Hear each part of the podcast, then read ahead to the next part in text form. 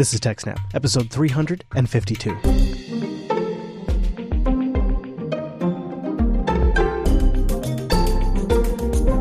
Hi, everyone, and welcome to TechSnap, Jupiter Broadcasting's weekly systems network and administration podcast. We recorded this episode on January 21st, 2018. This episode is brought to you by our three great sponsors, IX Systems, Ting, and DigitalOcean. I'll tell you about them as the show goes on. My name is Chris, and joining us every single week is our host, the admin, the tech, and the presenter, Mr. Payne, Mr. Wes Payne. Hello, Wes. Hello, Chris. Hello, Wes. We have much to get into this week. I'm really looking forward to today's episode, but we're going to kick off by answering a common question into the show. Is it a good idea to leave my RDP port exposed to the internet? It sure is awfully convenient. Well, today's story suggests that perhaps it's not a good idea. No, it's not. And as a result, the SamSam ransomware group seems to have gotten off to a great start this year, hitting several high profile targets such as hospitals, city councils, and industrial control systems. Yeah, that's right. Reported attacks include the one against the Hancock Health Hospital in Greenfield, Indiana, another hospital in Decatur, Indiana, a municipality of Farmington, New Mexico, and a number of cloud based EHR systems. Yeah, electronic health record systems. Uh, Allscripts being one of the larger ones. The uh, Hancock health officials, though, this is interesting. They admitted to paying the ransomware despite having backups. Um, don't know why. The details aren't there, but I guess they still paid it, claiming they had backups. Yeah, uh, it sounds like kind of standard ransomware, just in that victim said they had locked files and a message that said, sorry. Sorry. So the SamSam ransomware, which is also known as Samas, is not like just stock ransomware that's spreading like crazy. Apparently, the group custom targets each strain for the particular target. Yeah, they scan the internet for computers with open RDP connections and then break into the networks by brute forcing those RDP endpoints. And then from there, spread across the network. So it's not like a vulnerability necessarily in RDP. It's more like poor password practices, and they collect enough of them. And then once they get on the network, then they just go for it. Yeah, exactly.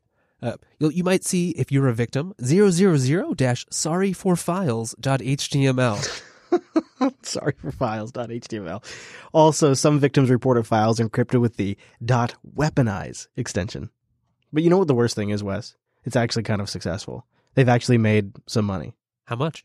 About $300,000. Uh, the count currently holds 26 bitcoins, which are valued, well, it depends on the value of Bitcoin, right? So it depends. But uh, when we did the research, it was $300,000. And uh, it's, um, it's apparently still getting transactions. So people are still paying the ransomware.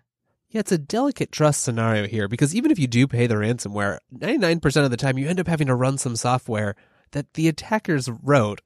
If this happens to you, you'll definitely, you know, try to get your data back. Have backups is really the answer. But whatever you do, at the end of the day, you're going to need to reinstall your system. It just can't be trusted anymore. That's a great point. Like, these are the jerks that got you screwed in the first place. So how can you trust them? They have, you know, they have some they have in some incentive to at least give you back your files just to have a general trust that people will pay them at all. But who knows what other further malware they could be leaving behind. Yeah, and and rootkits or anything that that Yeah, thing could be installing. right? And you're you're you're going to give it all kinds of permissions to get your data back, even if it asks for administrative privileges. Yeah, that is awkward. And that one health organization said they had backups, but still paid the ransom.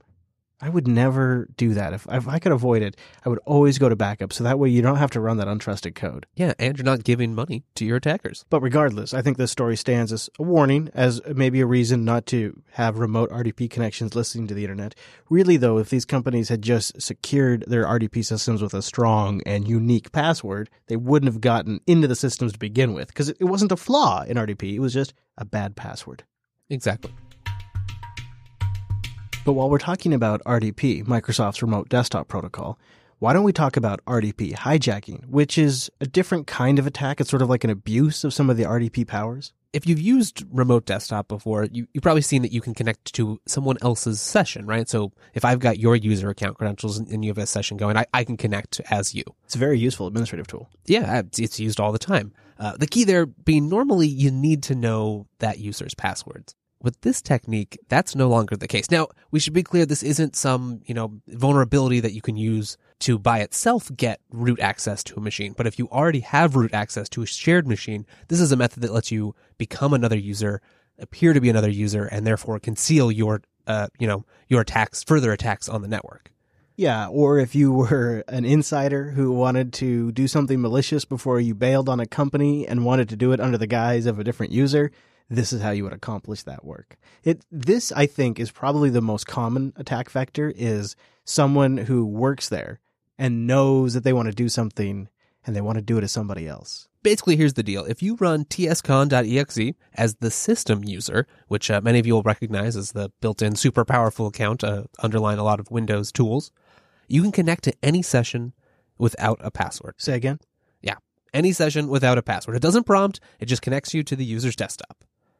Uh, currently, the researchers believe this is due to the way session shadowing was implemented in Windows, but it runs throughout the years like this. Yeah, yep, it does, and it's it's again a useful tool in some cases.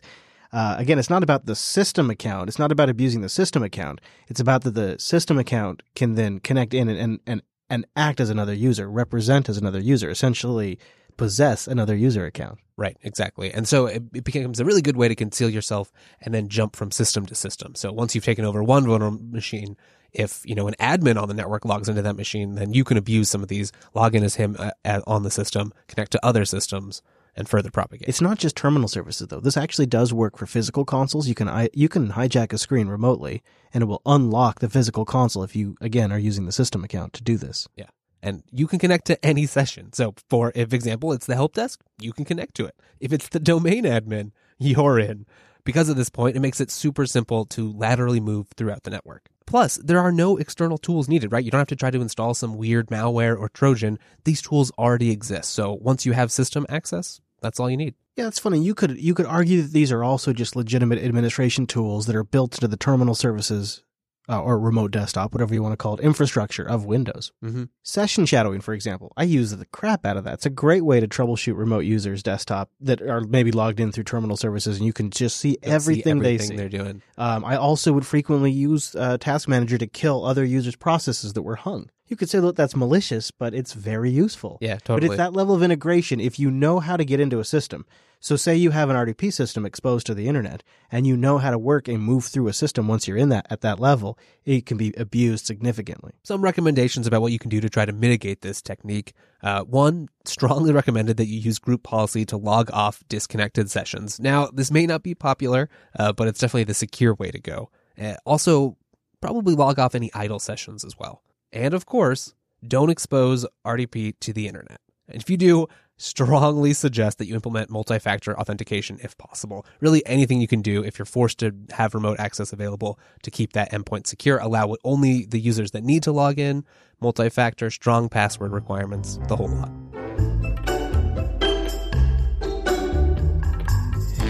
DigitalOcean.com. Create an account and then use our promo code SNAPOcean for a $10 credit and then play around with some of their systems and get a sense for how great DigitalOcean is. You can get a system spun up in less than a minute, and you can deploy applications on top of that or start with a base system.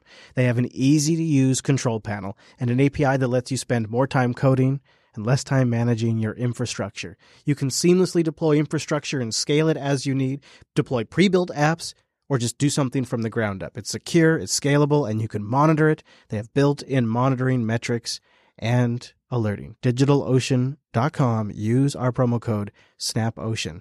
There's over 150,000 businesses on DigitalOcean. Lots of great open source communities are on DigitalOcean as well. And I point you to this rather handy guide, how to use DigitalOcean's API with Ansible 2.0 on Ubuntu 16.04. And they have guides for other distributions as well, like CentOS. Check it out at digitalocean.com. Really great documentation, even better prices. They just recently changed their pricing structure and how much memory you get. With data centers all over the world and easy to deploy applications, it's never been a better time to get started. DigitalOcean.com. Use our promo code SNAPOcean.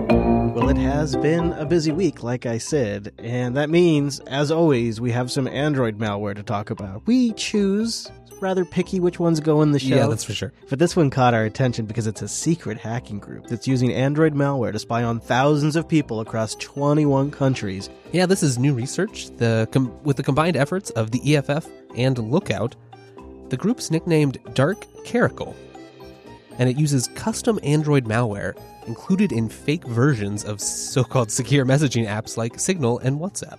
They even implemented support for two factor authentication codes, and it can collect other kinds of information from users' mobile devices. And of course, the malware also let the group activate the phone's front and back cameras as well as its microphone to surreptitiously photograph or record a target. They also used the FinFisher software, which shows talked about in the past. It's a surveillance tool which is more commonly used by law enforcement and governments. The researchers traced Dark Caracal's activity to the building controlled by the GDGS, one of Lebanon's intelligence agencies. By tracking down devices that Dark Caracal used to test its malware, Lookout and the EFF found that the test devices appeared to be clustered in the Beirut building. Oh, Wes, we got a spy novel going I on. think now. we do. Yeah, I think it's funny how the the EFF set up camp and and monitored these guys uh, since July of 2017, and they determined that the group was running six unique campaigns, uh, some of which had been ongoing for years, and they had a wide net of targets like military targets, government officials, medical practitioners, education professionals, academics. Um, commercial enterprise targets. They just had a wide range that they were going after. And they were doing it by spying on them via their Android devices. So these people thought they were using like WhatsApp securely. They're using a fake version, even though it's supporting two factor. It's Yeah, sending right. them text messages. it's just sitting there spying on them, turning on their microphones. Yeah, that's kind of one of the interesting things about this attack. It's, it's it's not super sophisticated or expensive. Instead, users like installed these applications willingly and gave them the requested permissions that they used to spy on the user. Yeah. And I mean, in, in some cases, they clicked on phishing links that came in via email, like get the new Facebook Messenger, and so they clicked that. But it wasn't some sort of like sophisticated zero day flaw. It was the user installed it and said yes to the permission screen. Good old fashioned social engineering. Wes, when I say networking equipment, the first name that comes to mind is probably not Lenovo. No, it's not. But they do have some news this week. Lenovo engineers have discovered a backdoor in one of their switch firmwares. Yeah, Lenovo says the backdoor affects only RackSwitch and BladeCenter switches running ENOS, the Enterprise Network Operating System. The backdoor was added to ENOS in 2004 when it was maintained by Nortel's Blade Server Switch Business Unit, or the BSSBU, As we say. as we say. Lenovo claims Nortel appears to have authorized. Here, say that again. Lenovo claims Nortel appears to have authorized the addition of the backdoor at the request of a BSSBU OEM customer. In a security advisory regarding the issue, Lenovo refers to the backdoor under the name of HP Backdoor. Hmm, I wonder if that's an indication of which customer asked for that backdoor. Maybe it is. so, just to make sure this is clear, Lenovo didn't implement the backdoor. It was Nortel that implemented the backdoor back in the day when this was their business, and apparently a customer who may be named HP came knocking and said, "We want this." And the backdoor has just remained in the code since probably about 2014. And what's what's funny about this is this is like secondhand now because IBM also owned this division for a bit before Lenovo bought it. Yeah, it's an interesting trading of hands of this Yeah. switch technology. And the code has just stayed in there the entire time, Wes. Yeah, the so-called HP backdoor, it's not a hidden account, but an authentication bypass mechanism that occurs under very strict conditions. Rack switch and blade center switches support various authentication methods, SSH, Telnet, a web-based interface, and a serial console. Sure. Only under a certain combination of authentication methods and security settings does this backdoor work. So if you're if you're curious if you have the effect technology, go check out their security advisor for more details. Yeah, I don't think these are super popular switches, but I will say they seem to be pushing out patches for even really old versions of the Switch. So, so you know, you got to give them credit. Like they're going way back to the older models too, that maybe haven't been getting updates normally and pushing out updates. So you can check. It's also CVE 2017 3765 for you hip kids that like to look up the CVEs. Thanks, Chris.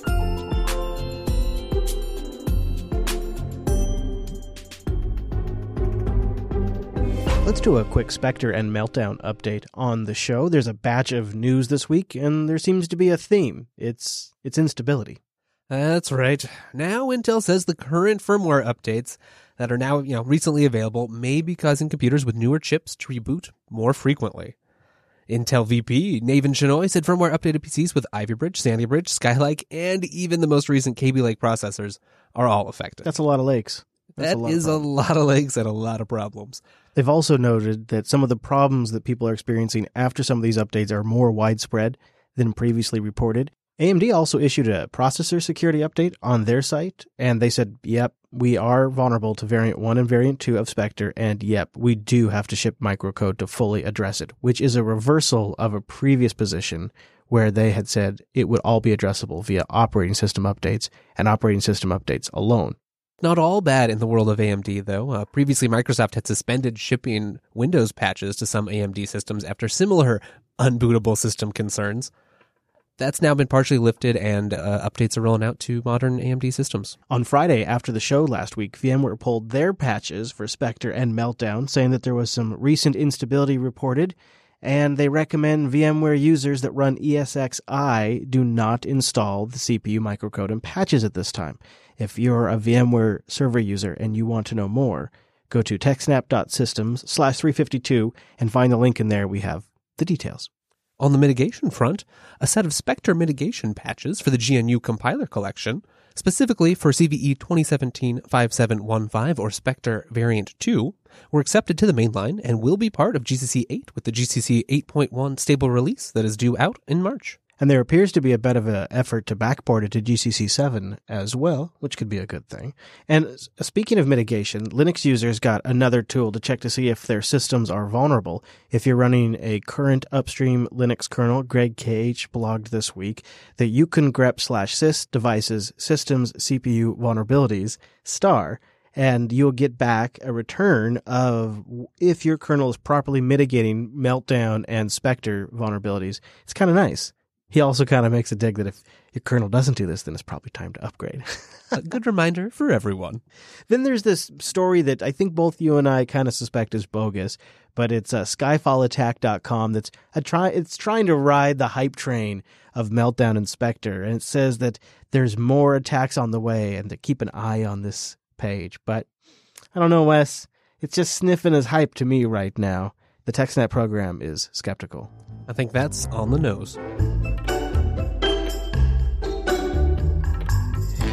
ixsystems.com slash techsnap. Go there to learn more and support this show. There is one storage and server vendor in the world that Wes and I trust our systems to, and that's IX Systems. Learn more at ixsystems.com slash techsnap. They got solutions for big data, cloud development systems, education systems. They'll build computers that meet the specific needs of finance or government or healthcare or manufacturing, and they have some of the best solutions for large virtualization loads. Now, we have the FreeNAS Mini here. I think I've been and t- I think I've been a customer for about five years now.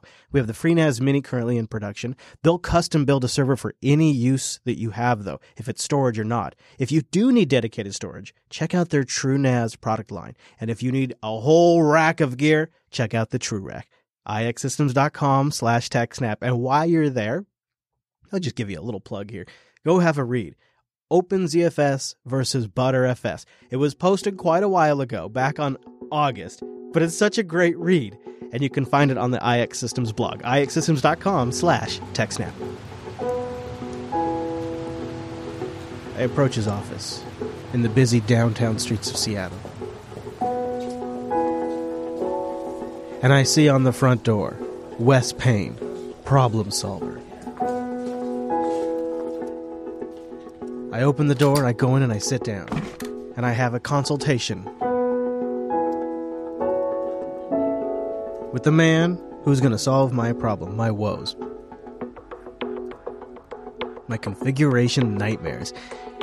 It's something that we've hinted at on this show that we want to talk about configuration management. It's something that I am struggling with, and it happens to be something that Wes uses in production every single day and has been reflecting on a lot recently. I have a feeling it's going to come up a lot more in this show.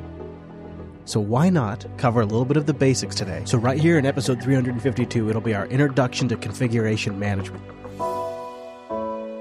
So later on in the year, we can dig much further into this, and this can be your starter guide, and hopefully, it'll be a great source of information for me too. I guess we should start with why you'd want to use it at all and what sort of problems it can solve. Yeah, and I would be curious uh, from a, obviously a server context, but maybe just from a desktop context too, like a workstation, a, work machine context, how we could make this applicable for people that just have regular desktops as well. Right. I mean, I think a lot of people when they think of configuration management, they think of you know fleets, thousands of servers that need complex configurations kept all in sync at the same time, and that's definitely one valid use case. Yeah. Um, but it can be really useful even just for, you know, your home Linux user. So, what is the core problems that configuration management is going to solve for me? I think really the central idea is that all of your configuration, maybe not all, but at least most, is kept in in version control, right? So you have this one central repository that all of your systems can be configured from one place and it's written out. A lot of these systems are pretty declarative and so it, it ends up being like, you know, for systems that have this purpose, they have these systems installed, they have this configuration, and they have So I- these packages. I group machines, I categorize them. This is a server uh, of this class, like maybe it's a database server. This is a web server, or this is a recording production system. This is a presentation system. This is a workstation. Right. But it could even be something like, you know, this is my work desktop and this is my personal laptop. It seems like one version of configuration management in this scenario could just be copy off all of your dot .configs and most of your Etsy config directory, maybe toss it in, in a in a Git repo or rsync it to a file server on your local LAN, Right. and then just you know you reinstall your box and you blast back your config files. Is that is that technically configuration management? I would throw in a, a list of all installed packages so you could restore that too. But yeah, I mean, pretty much that's the basic. And if you just had a couple of machines, especially if they were all, you know, exact copies of each other, that would work. So, like, you know, one thing people do um, and as maybe a simpler option of configuration management is having base images where you've, you've copied one machine, you've copied it to all of them so they all have the same running config. Configuration management just adds additional layers on that where one, your config is kept somewhere where you can reference and look at and track and audit, and it allows you to make more dynamic configuration changes as the systems are live. I think what appeals to me, and I'm pretty sure you use this in your day job, is I want to deploy X kind of system, and maybe it's a, a Skype machine or it is a standard test workstation, and I just want to just plug a machine in and have this entire configuration blasted to it. I, I know a lot of developers will use this too. I just want to test this application. I want to select this and have a machine created for me. Yes, it can be immensely useful for that. And you can have a lot of safety. You know, when you when you have a system running and it's running, you run your configuration management software, it reports that it's changed everything to how you want it to be configured. You know that when you rebuild that system, all those settings, everything that is under configuration management control is going to stay exactly the same. So you can blow it away, build a new one, exactly the same. Now, I know from my research, there's going to be really kind of two core types of configuration management systems the kind that use agents and the kind that don't have agents. Yeah, exactly. You know, there's several there's several axes you could use to divide configuration management. Another one would be, you know, how high level or not. Some systems uh, give you a little higher higher level look um, and show you less of the underpinnings of just just how that configuration gets affected. Um, whereas some systems allow you to break out of the carefully designed environment and make some lower level changes yourself when you need to I see. one of the first systems on the market, uh, Puppet, is a good example of an agent based system, another, another one being Chef. And so in an agent system, you typically have a central server, maybe a couple servers in HA running uh, that act as data collectors. And then every node that you're running, each computer, your laptop, all your servers, they run an agent. And the agent runs usually on a schedule, maybe every half hour, or something like that. Each time it runs, uh, it collects a bunch of information about your machine. It goes and talks to the server and requests, hey, what, what am I supposed to be doing? And it gets, gets a, its list of uh, instructions to run. It then runs those instructions, looks at the system state, looks at its instructions, and goes and turns the system into exactly the state that you've specified. And then it goes and sends details about that run back to the central server. And so there you get the central server. A lot of times you can pay extra, get fancy UIs, dashboards to manage it. Right. Um, and then it has a bunch of information about all the packages, current state of your Yeah. system.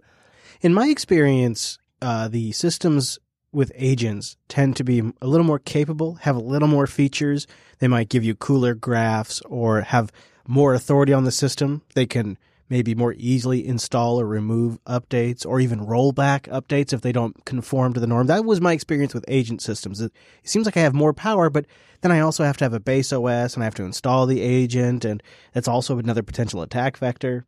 Yes, you do. Um, you know, you do need to bootstrap the agent, uh, which does include security considerations. Usually, you need some sort of you know secure token to auth the agent, or use your own authentication to the server to say like, "Hey, yes, I'm a trusted admin who's adding this node. It's not just a rogue node trying to join our cluster." Um, one of yeah one of the advantages that you're speaking of is you know when you have an agent that runs every 30 minutes you know that there's not going to be any drift on your system right no, even if someone comes along and makes a change some you know well-intentioned admin user It could walk it back. it could walk it right back Now, not all systems that have agents actually require a central server, do they? Like, don't some like are uh, it's like agent, but it's almost like a self-contained agent that isn't sending off to a remote server. It's doing all of the stuff. It's doing all of the stuff locally, essentially. Yes. Um, so a lot of these systems, uh, I, I know Chef does, I believe Puppet does as well. They have modes where you can run them standalone, where you just sort of like go fetch whatever configuration you want from GitHub, download it to the machine, and just run the agent locally. It parses that, you know, then makes all the changes that you've requested. There are a lot of advantages to this, right? It lets you. It's a lot less setup. It's a lot. It's one server you don't have to run. You don't have to have wait have internet connectivity to the server all the time. The downsides are it's a little harder to manage, right? Now you're going out and you're doing that on the nodes. And when you want to make a change, you have to go touch the nodes. Whereas if you let the agent talk to the server, let's say I want to upgrade the recipe that runs on our video streaming boxes here at JB, right? I don't have to go touch those boxes. I make that change on my workstation. I push that, that new recipe up to the server. see, yeah. And then those nodes, next time they run, they'll just fetch the latest code. That is my preferred way to do it. I was until you had said that last, but I was almost wondering if it would just be simpler for Jupiter Broadcasting to go agentless. But that sounds pretty compelling to be able to sit back and centralize that. Yeah, it definitely has its advantages if you're willing to pay the infrastructure cost. All right, so let's talk agentless. That seems like uh, maybe best of both worlds. I still have centralized configuration, but doesn't essentially everything just work over SSH in most cases? Yeah, you know, a, a prominent example of an agentless system is Ansible. Uh, and Ansible leverages existing SSH servers that are probably running on your boxes. Yeah. Um, so, or your entire SSH authentication infrastructure. Uh, yeah, exactly. Keys or SSH. LDAP or yeah, whatever it might be. Um, so that can be that can be really handy. You probably have SSH set up already. Um, Ansible works. You you define some YAML files that um, are tasks and playbooks. and, Easy to read. uh, they're they're pretty easy to read. They're high level declarative. You know, you say something like, "Hey, I want these packages installed, Right. like these DNS servers configured." It figures out all of the it in- figures out like, okay, well on CentOS that's files over here, but on Debian it's on this system. So that's, That's a- another that's advantage appealing. That's of appealing. configuration management systems is they usually have those middleware abstractions for you, so that instead of having to write six different things for your six different distributions, you can write something that you know unco- or handles some of the low level differences. You usually run Ansible from one sort of centralized server, or uh, maybe it's your main main workstation. Um, you have an inventory file, and an inventory file defines all the hosts that you want to connect to over SSH, and then you run Ansible, and you you can you know have different groups of nodes, and you can say which playbooks they're going to run, and so much like it, much like in an agent system, you can you know divide nodes by by class and category and and role. The difference here being is that you then actively initiate an SSH connection. Ansible runs, goes and talks to each of those machines, Mm. runs all the commands that you want, and then disconnects. And there's no agent, nothing's left behind. Right. You do need Python to exist on the on the node itself, but that's included in a lot of bases these days, so that's not a big big requirement. To me, it sounds like I could get started with agentless a lot quicker because I could just point it at my systems, give it the SSH login, and let it go. Right? Right. I mean, all you need is, you know, bring in a laptop, connect it to the JB network, and as long as you can SSH to the host, you can control it with Ansible. So Ans- Ansible definitely sounds higher level, much more declarative. It's got the YAML files that are easier to read for me, particular, and it sort of fuzzes out the differences between, say, CentOS and Ubuntu LTS. and you'll get that with a lot of systems, and they all aim to be declarative to a degree. Um, perhaps an example of the difference is, um, yeah, so Ansible uses YAML YAML configuration syntax to define how you would like the host to be set up. If you'd like to add new functionality, you're going to write a library in Python, and that will expose Okay. some new YAML syntax, right? I see. um, versus Chef. Chef uses a Ruby DSL or domain specific language. Okay. And so you're actually writing Ruby code in Ruby files and a Ruby runtime is running and interpreting that. Okay. Um, so they've, they've made a bunch of helpers, right? Predefined objects and methods that allow you to do things like install packages on a system. And they have the same kind of, you know, wrappings for CentOS or Sure, Debian or, sure. or, or what, FreeBSD, what, you know, what have you. The difference here is if you want to break out and just run some Ruby code, you're already running Ruby code. So um, it's a lot simpler to then kind of muddy the waters, break out of that declarative style, and just run regular old system code. That has upsides and downsides. Um, I would say for more experienced developers, people who want to be writing code, who want a little more low level control, Chef can work pretty well, but it can be intimidating to someone who comes from maybe more the admin side and just wants to say like, nope, I don't care. install these six packages on my system, and that's what I want. It seems like there's a lot of great options, but it also seems like this could be sort of vital for my sanity. Yeah, we've been talking about why you should use configuration management, but I think in 2018, it's more like, why aren't you already using configuration management? Honestly, at least when I think about it in a, you know, a production corporate setting, if you're building a new server and you're not putting it in configuration management somehow, you're really just being negligent. You're building a one-off system. It's going to be harder to troubleshoot. And if it breaks, it's going to be harder to repair. So this being an introduction, let's talk about small business for a moment because I'm, I think maybe I'm, I'm at that threshold. And so I want your consultation, Wes. Uh, how how far down the rabbit hole do I go? What's what's sort of good for a say a half a dozen servers and a dozen workstation management? You know, you're right in that gray zone. Um, I think I think many systems could could work for you, but probably Ansible is going to be a reasonable fit, uh, just because it does have the lowest barrier to entry. You don't have to set up a centralized server, um, although they do have some options now. Ansible Tower is now open source. Um, it's not something I've played with a ton yet, but maybe something we'll cover more on in the show. So Ansible has a lot of options. It's very flexible, and you do already have SSH infrastructure set up. Some considerations: um, Ansible can be a little bit slower sometimes in that it does have to use use SSH connections, um, where some of the other systems have faster setups. Would would it be fair to say that if I'm a larger enterprise, I might want to look more at some of the agent-based systems? That has been a complaint of some larger organizations, um, but you know, for anyone doing small scale stuff, medium scale stuff, uh, if you have time to wait, it'll work just fine. Okay, that's kind of what I'm thinking. So this might be the path I start taking, and I know there's an angle for desktop users as well. Yeah, that's right. You know, we think a lot about doing this on the server, but it can configure desktops just as well. It doesn't really matter. And Ansible actually has a lot of different modules that may be useful, things like dconf even. In fact, we got an email into the TechSnap program about that very thing.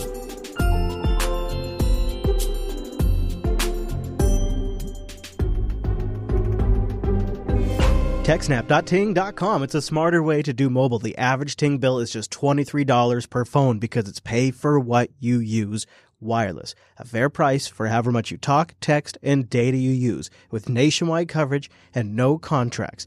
Ting isn't about locking you into a commitment. They're about letting you be flexible. Try out Ting risk free. Go to techsnap.ting.com.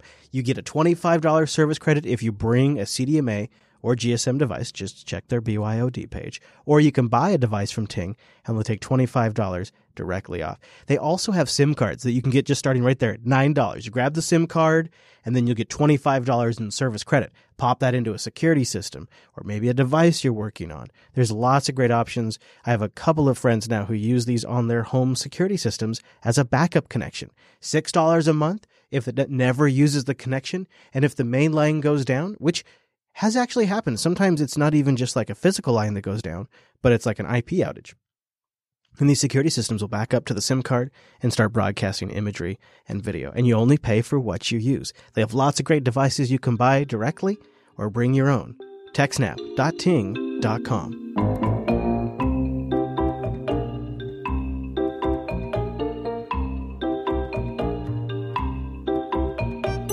Thanks for sending your feedback to techsnap.systems slash contact. Jay writes in and tells us about his Ansible setup. He says, I wanted to mention that I've been using Ansible to accomplish desktop management to great effect. I like Ansible because there is no agent requirement. Interesting. Hey, yeah. He says, for me, I've configured Ansible to do everything. And I mean everything. For example, it installs GNOME. It sets my wallpaper. It applies my GTK icon themes. It sets my keyboard shortcuts, etc. It also sets up my SSH keys, my user.files, my OpenSSH configs, and much more. There are two ways of setting up Ansible. The first method is the standard. You set up that central Ansible server. You curate an inventory list with all the different IP addresses. The second is you set up a Git repo for your Ansible playbooks, and then just git pull and run them against localhost. I do the second method because my laptop, for example, may or may not be online when an Ansible server goes to connect to it. I have a bootstrap script written in Bash that installs Ansible, does the initial git pull, and then proceeds to provision the machine. Then, anytime I wish to synchronize my configs, I run the provision script again, and it pulls the latest configs and applies them to the machine. I have several roles, including workstation and server. Which role I put the machine in determines which config it gets. Jay concludes by saying, hopefully this inspires all of you to use configuration management, even for the desktop, eh, Wes? Yeah, exactly. I think this is a great example. And he has a really good point about, you know, you can run Ansible in multiple ways. Um, it is common to ha- sort of have a central server or workstation where you then push out changes to your nodes, but you can also set up a cron job or just do it whenever you need to, have it pull down from a Git repo and just run Ansible locally. What about for me? Uh, what about for my DigitalOcean droplets? Because I feel like that's another area where I could use some configuration management, and I would even like something that just talks to DigitalOcean's API and sets the whole shebang up for me. Is that going to be possible? Yes, it, it absolutely Is that is. is that something Ansible? Ansible do? does have uh, integrations with DigitalOcean's API, so you can have it both spin you up additional nodes and then provision them. And configure them for whatever I might need. A, str- a new streaming server if we need additional streaming bandwidth. Yeah, exactly. or if you know you already have one, you realize, oh, we really need that second one. You already have the config made. Oh man, And I think Jay makes some good point. He's doing everything, and you can get mm-hmm. that way, but you don't have to. So he's talking about dot files here. You can start with having Ansible just as a system that, like, you have a Git repo with your Ansible configs and dot files in it, and it just deploys dot files, right? So you can start somewhere small like that, and then just add more things, right? As you install new packages, do it with Ansible instead of doing it on the system, and then you've just made it reproducible. that is really appealing. So you really don't have to spend a whole day. You don't have to redo your complete system. You can just start adding things in. Take it easy. Once you've got a little bit of the learning hurdle over the way, I think you'll really feel empowered.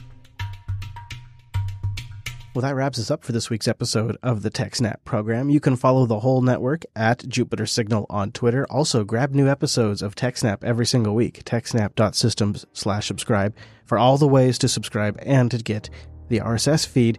And last but not least, we'd love to get your feedback, your questions, your emails. Go to TechSnap.systems slash contact, and we'll see you next week.